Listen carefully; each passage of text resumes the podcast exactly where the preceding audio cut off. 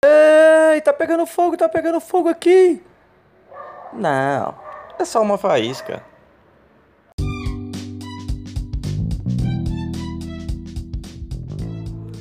Muito boa noite, muito boa noite, muito boa noite a todos. Vamos aí para mais um Faisquinha Diária, o seu foguinho, a sua chaminha de todos os dias. Faisquinha Diária na área, o título da mensagem de hoje é Não despreze o começo. Isso mesmo, não despreze o começo. O título base está lá em Zacarias 4:10. Somente a parte A do versículo vai dizer: Não despreze os humildes começos. Outras versões vão dizer os pequenos começos. É isso aí. Não despreze o começo. Valorize o começo.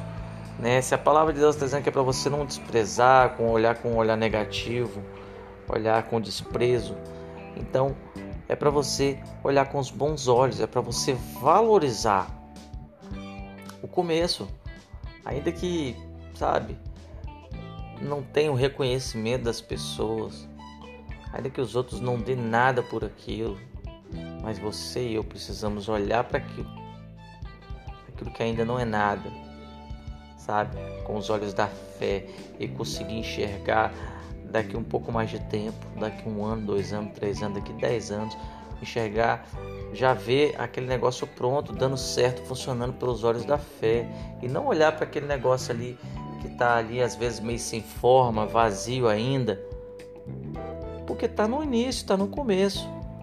Não despreze esse momento, sabe?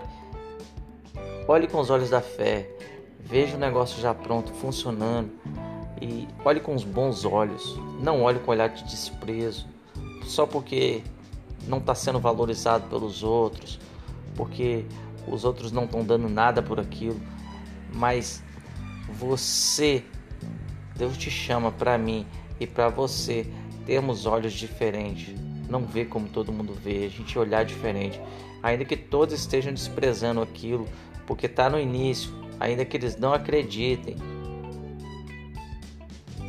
mas você não pode desprezar. Você tem que acreditar, você tem que seguir firme acreditando e ver o negócio já pronto, já construído, já feito, já funcionando, já dando certo. Não despreze o começo.